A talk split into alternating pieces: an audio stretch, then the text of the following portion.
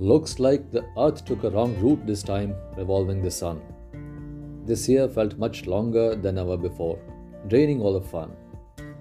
Locking down the lives at home, blocking work around the globe. Shaking the very spirit of human, crumbling down all the hopes. Now that the worst is gone and 2020 is fortunately over, let's kick it out and get back to be rover. It's time to welcome 2021 and here comes the sunshine, radiating vistas of hopes and ravishing designs. We go past the dark and twisty, shutting up the fake and misty.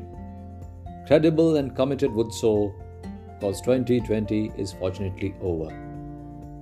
2020 is fortunately over.